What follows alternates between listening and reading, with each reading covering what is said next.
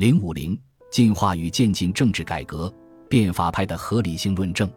戊戌变法是晚清中国一次渐进性政治改革，是帝国自上尝试的政治改革刚进入实践化阶段不久就被颠覆而悲壮结束的短暂百日维新的探险。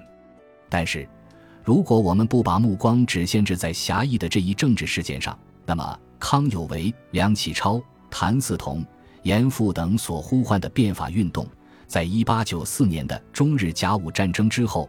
至少从观念和思想方面就紧张和热烈地展开了。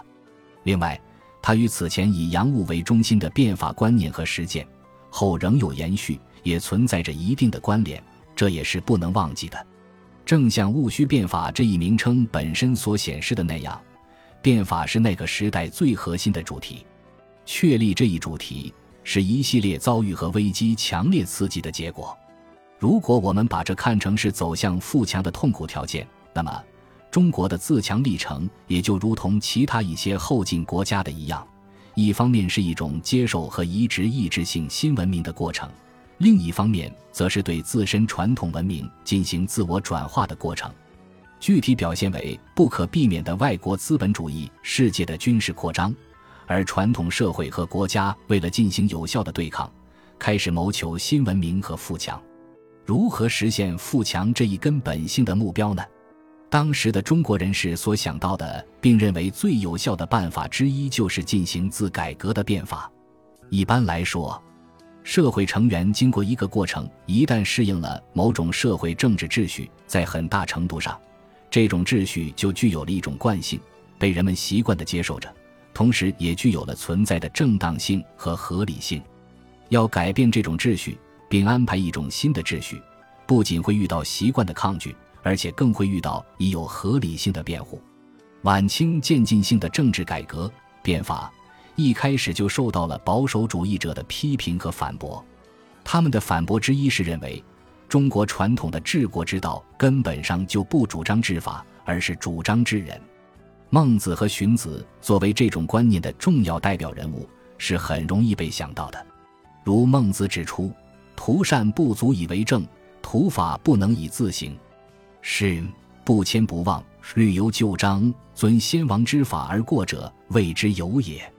荀子强调有治人，无治法；有良法而乱者有之矣；有君子而乱者，自古及今未尝闻也。传曰：至生乎君子，乱生乎小人，此之谓也。照这里所说，治国之道根本上取决于人。而不取决于法。依据儒家的这种观念，晚清保守主义者认为人是首要的，法由人制定，又要靠人去行使。如人心不善，法再善都是枉然。中国的危机和忧患，根本在于人心之不善，而不在于制度之不良。如在曾联看来，中国一切问题都不在制度不好，而只在于人心之败坏而已。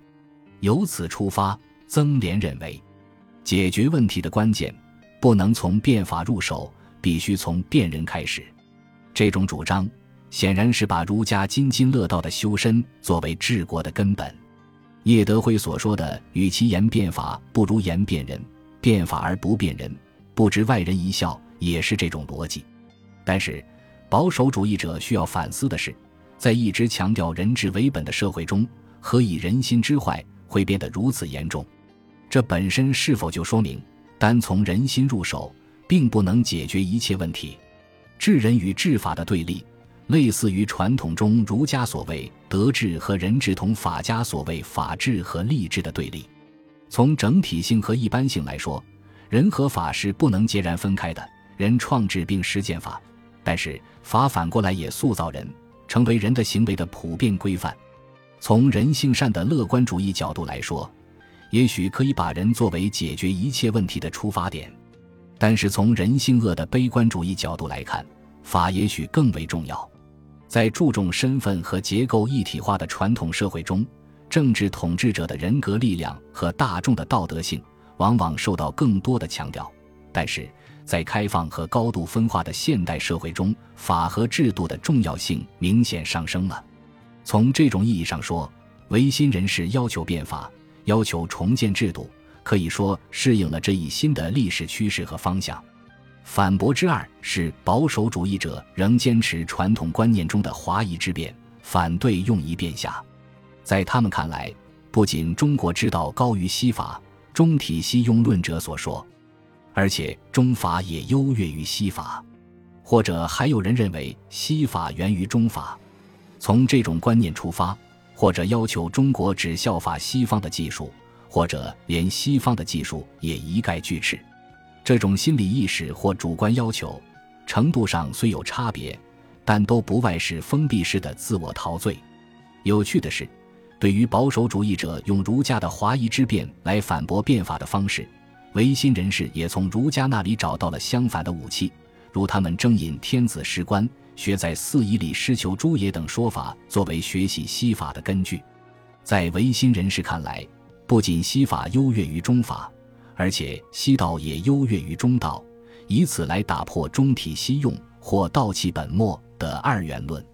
如严复反对体用割裂，谭嗣同主张道不离气。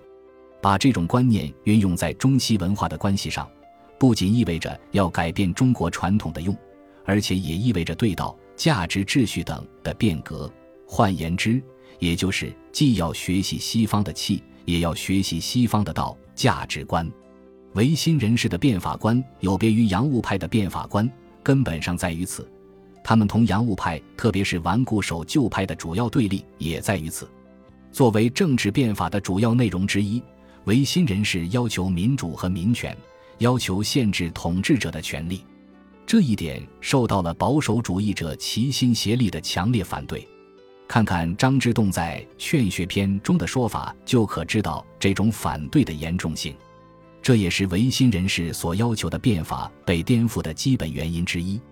从一般意义来说，每一个民族都有使自己的民族优越于其他民族的情形，并由此容易导致对外来有益事物的厌恶或拒斥。晚清保守主义者严华夷之防，排斥来自外部世界的有益事物，试图延缓中国封闭性社会的存在，扮演了开放社会敌人的角色。保守主义者敌视新颖或陌生事物所导致的另一结果，用哈耶克的话说，就是人越是不喜欢新颖陌生的事物，越是认为他自己的方式优越，就越是容易把教化别人当做自己的使命。